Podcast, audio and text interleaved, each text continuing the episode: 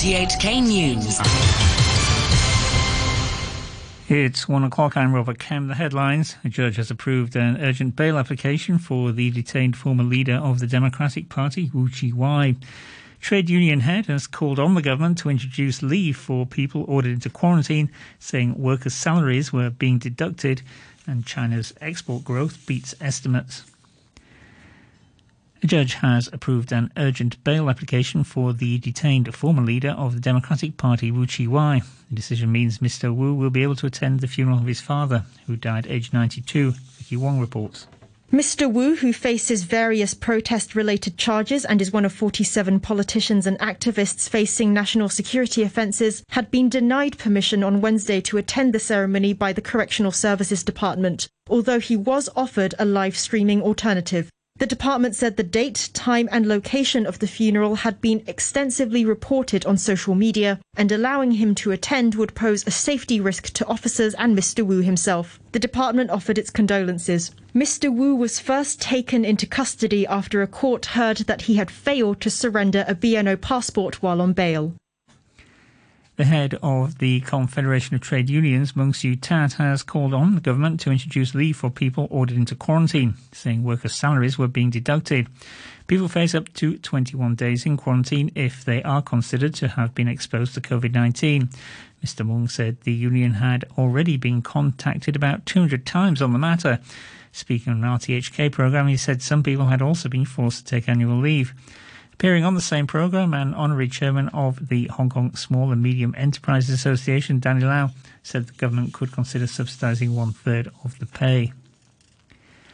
A public health expert at the University of Hong Kong says reducing the quarantine period of vaccinated close contacts of COVID 19 patients is reasonable.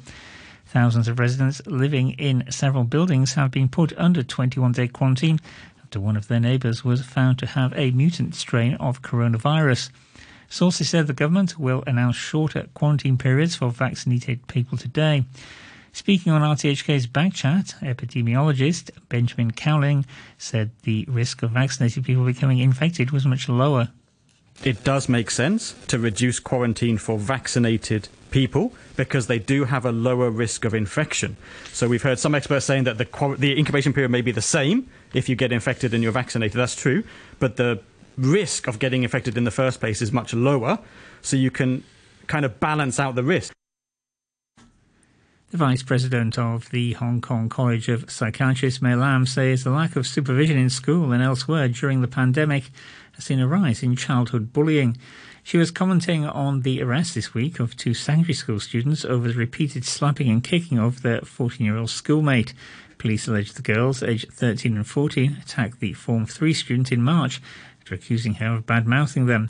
The incident was apparently captured on video and went viral on social media. Here's Dr. Lam.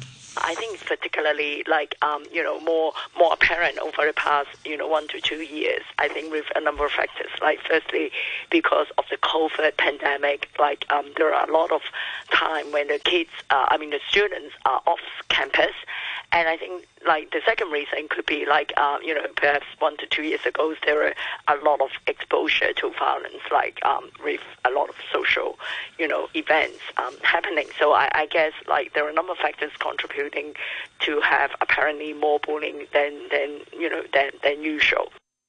The government has acknowledged the role of the largest teachers' union in Hong Kong after a lawmaker accused it of harbouring teacher misconduct. At a LegCo meeting, the pro democracy professional teachers union came under fire from councillors like Priscilla Leung, accused it of spreading lies in the name of professionalism. But the education minister, Kevin Yeung, says the union was doing what it thinks is right by helping disqualified teachers. He spoke to an interpreter. The Professional Teachers Union is a union. Regarding all the cases regarding professional misconduct, we've followed our own guidelines and principles. We will not be swayed by the union. Of course, as a union, the union would file appeal for some teachers, so they would follow their procedure. China's export growth picked up in April and be- beating estimates as the world's second largest economy continued its path to recovery from the pandemic. Exports in US dollar terms surged 32% from a year earlier, higher than analysts forecast and faster than the 32% recorded in March. Imports rose 43% from the same month last year, the fastest pace in more than a decade. Tech giant IBM says it's made a breakthrough in the manufacture of computer chips, creating the smallest, fastest, and most powerful yet. It says its chip can improve performance by 45% and energy efficiency by 75% over currently available products. Probably takes several years for the chips to be marketed, but IBM says they promise a quadruple mobile phone battery life. Pro-independence leaders are warning of trouble in West Papua as Indonesia Indonesia sends another 400 troops there to crack down on separatist rebels. Radio Australia's Barker reports. Indonesia has sent hundreds of troops into Papua province to crack down on separatist rebel groups blamed for shooting dead the provincial intelligence head last month. Reports on the ground say thousands of Papuans have fled their villages in fear. One exiled leader, Benny Wenda, has warned that a huge Indonesian military operation, the biggest in years, is about to begin. He says the troop build-up, escalating clashes and internet blackout are what happened during a similar crackdown in Papua in 20 2018 when tens of thousands were displaced and dozens killed. The Australian government says the resumption of flights from India to Australia will be conditional on medical advice. The government signed off on a plan to resume flights from May the 15th. All arrivals are to be quarantined near Darwin.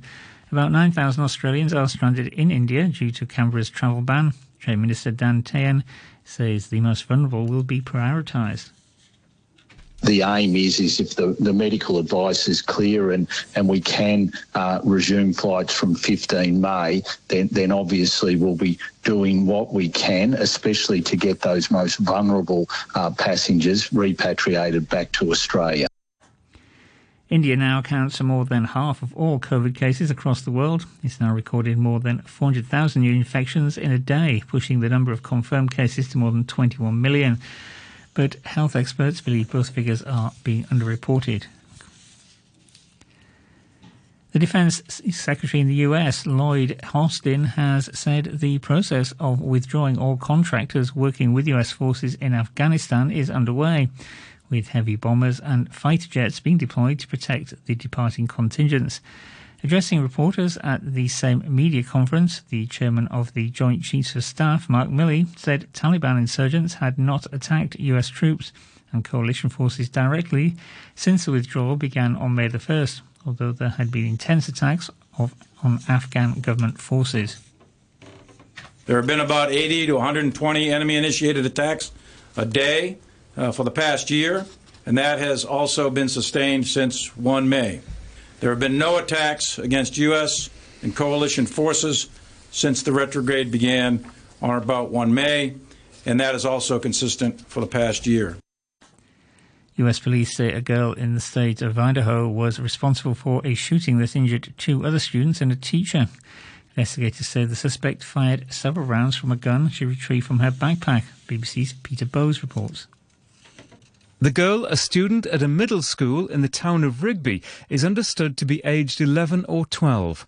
The authorities say she opened fire with a handgun and was disarmed by a teacher.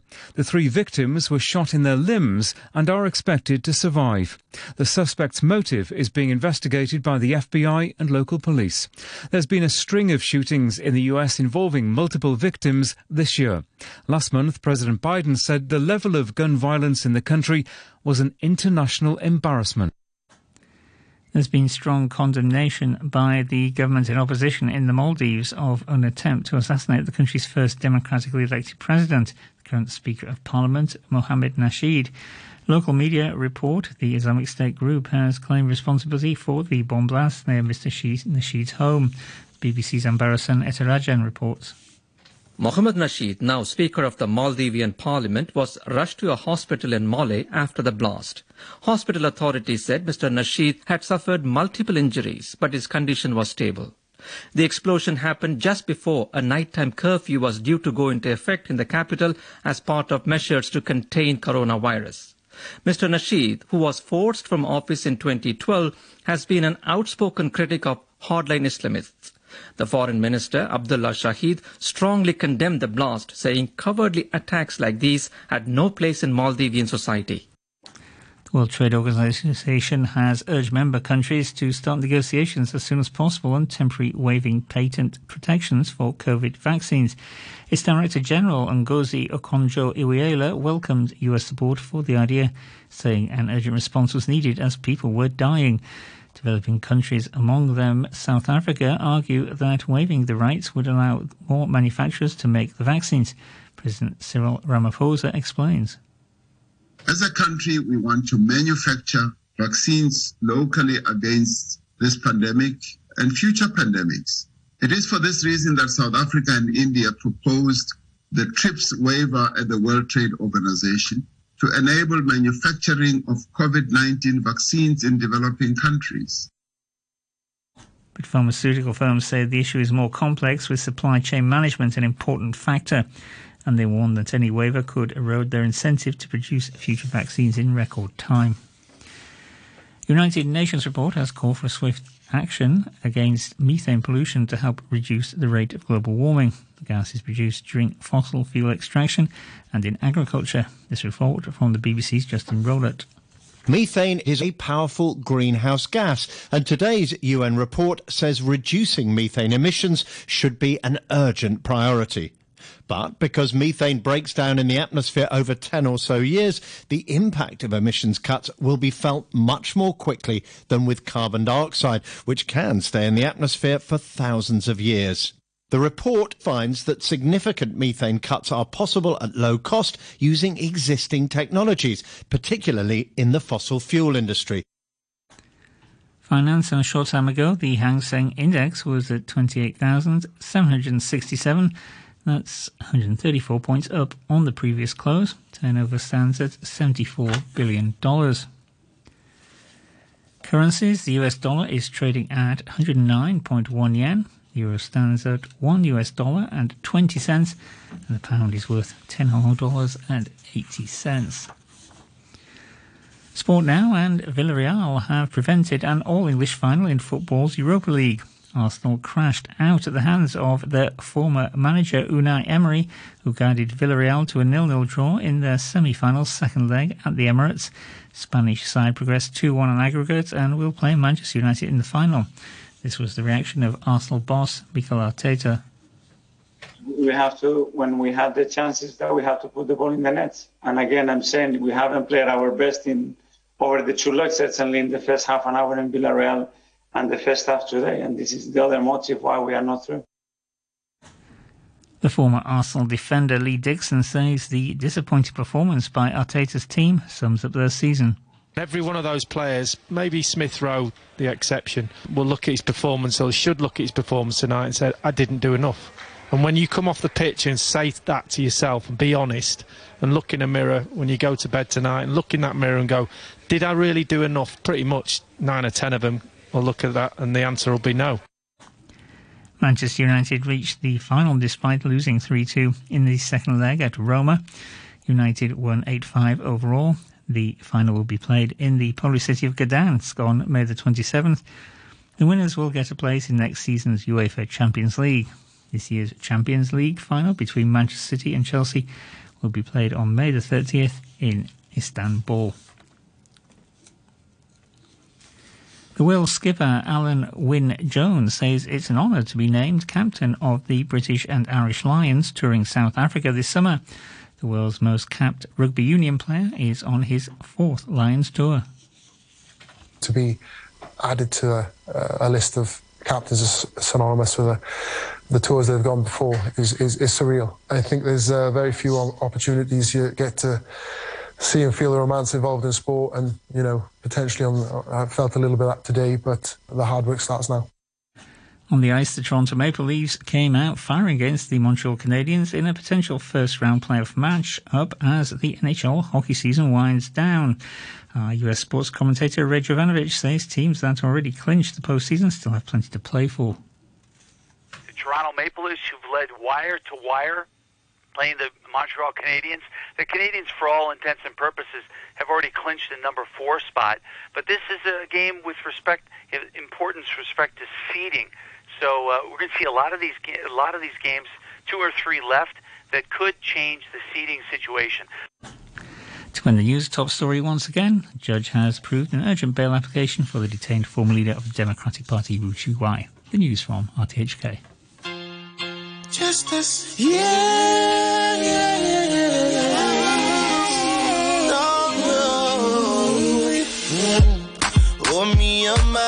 What a girl sexy, what a girl fly, yeah.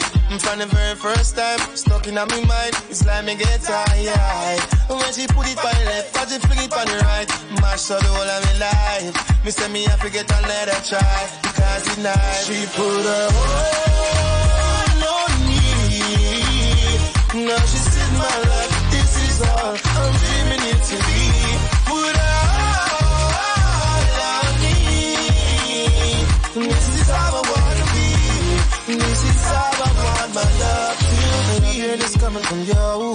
And it's hold me tight and don't let go. We're ticking like tic-tac-toe. This is all the best and the great we know. The best man you ever know. Love my style, love my flow. And I take you places you always dreaming to go. This is how she put her hold on me. Now she said my life, this is all I'm dreaming it to be.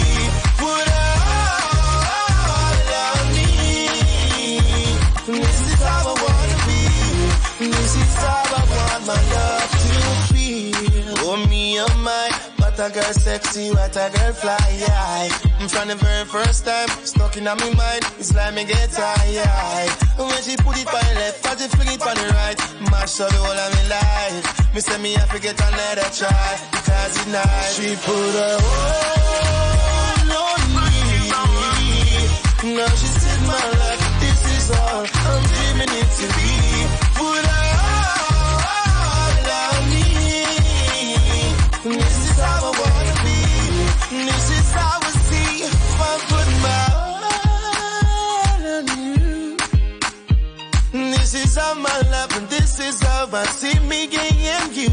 Put your